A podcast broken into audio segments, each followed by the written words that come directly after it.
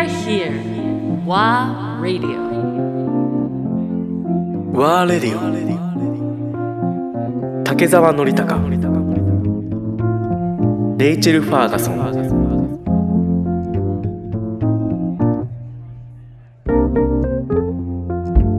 あのどっちが好き？あのえっとね、えー冒険してる生活？なんかあのえっとねあ南極にいる,、いる時やってる時それともなんかそのワクワクのあの準備してる気持ちとかがなんか東京の生活は、うん、比べてつまらないですか？気持ちはどうやって違う変わる？と東京の生活も、えー冒険地の生活もどちらも楽しいんですけどそれは冒険があるから東京の生活が楽しい、なぜかというと冒険してる時は本当に大変できつくて自分の命の危険さがあって。そういう、えーエクストリームな環境にいるから普段の生活に戻ってきた時にその幸せも感じられるから。どっちも好きは好き。だからその2つがあるから、えーっと比べられるから多分そこに幸せを感じたりはするのかな。うん。でも僕自身がやっぱり好きなのはやっぱり冒険に出てる時、あの自分の本当に居場所が冒険っていう場所なのかなとはいつも思います。え大体年間でいうと3か月ぐらい冒険してる？3ヶ月以上、まあ三ヶほとんど4ヶ月。4か月ぐらい、あー。でじゃあ東京とか普段にいる時はまあ講演活動したりとかどう？講演活動き鍛えが鍛えたりとか。が多いですね、まあ、鍛えたりとか。あとはまあ人と会うことがすごく多いかなっていう、うん。でも日本にいる時も結局講演会話す仕事で全国から呼んでもらうので、まあ、週の半分ぐらいいないから、まあほとんど家にはいない生活、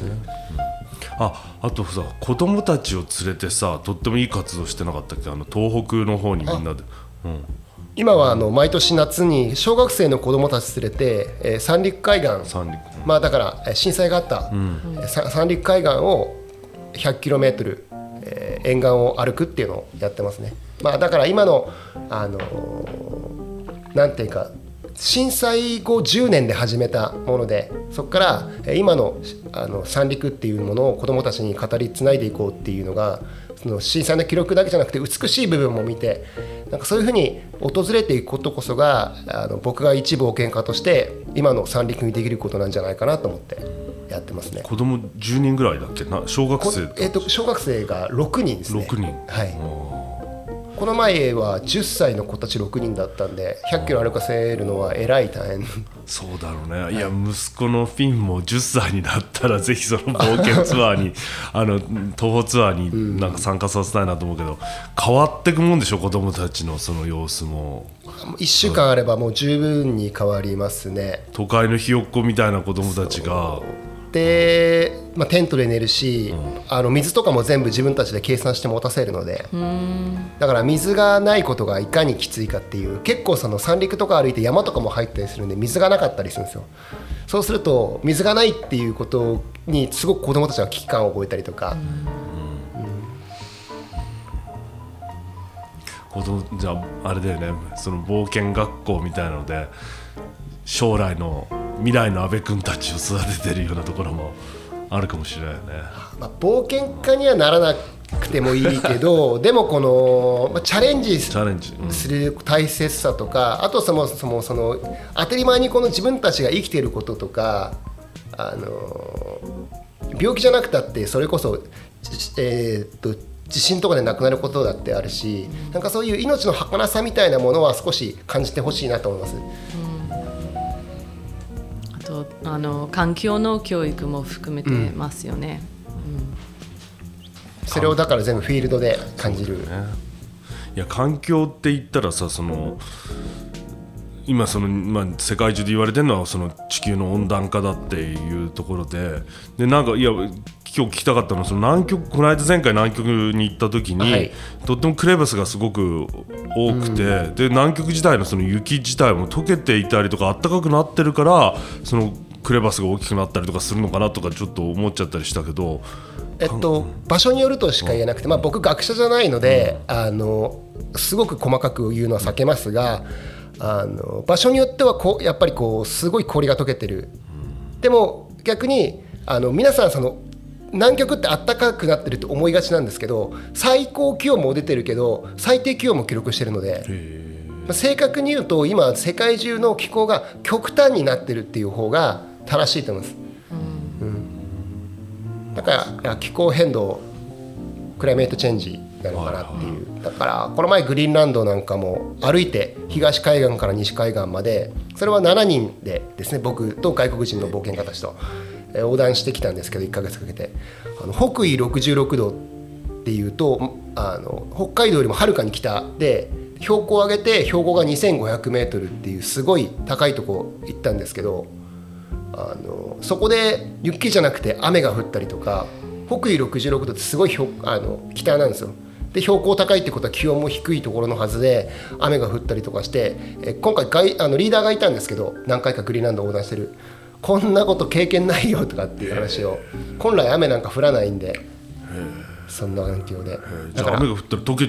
ちゃうってことだよね雪も。えーと表面溶けますね。ただ表面少し溶けるんですけど下には氷があるからあのグリーンランドって平均で2000メートルの厚さの氷に覆われてるんですよ。だから氷がドカッと乗っててその上に雨が降ると氷の上に湖ができるだからグリーンランドの氷の上で川を渡ったりとか湖を渡ったりしなきゃいけない。でちょっと準備してたあのところでえっとね本当は全部歩いてあの、えっとねクロッシングできるのは期待したけどあの水に入らなきゃいけなかったでしょ？そうそう。だからその川を渡るとか水に入るっていうのはあまりその予想はしてない。ウエストまでそうウ歩ェイスディ歩かなきゃ、ップ、うん。うん、腰まで使って寒かった。寒い。アピションでそれは徒歩スキー板を履いてたじゃなくて徒歩で歩き続けえっと基本はスキーの板を履いてるんですけど当然ながら川渡ったりとかするのはあのスキー履いてできないのでスキーを脱いで、えそれ1日何キロ歩くんだっけ？日日には10基本12時間で12時間進む日は進んだ日が35キロとか進んだ日もありますけどえ道の状態が悪いとかクレバスを避けていく氷の割れ目を避けていくと1日10キロちょっとしか進めないとか本当にあのコンディションによるかなっていう。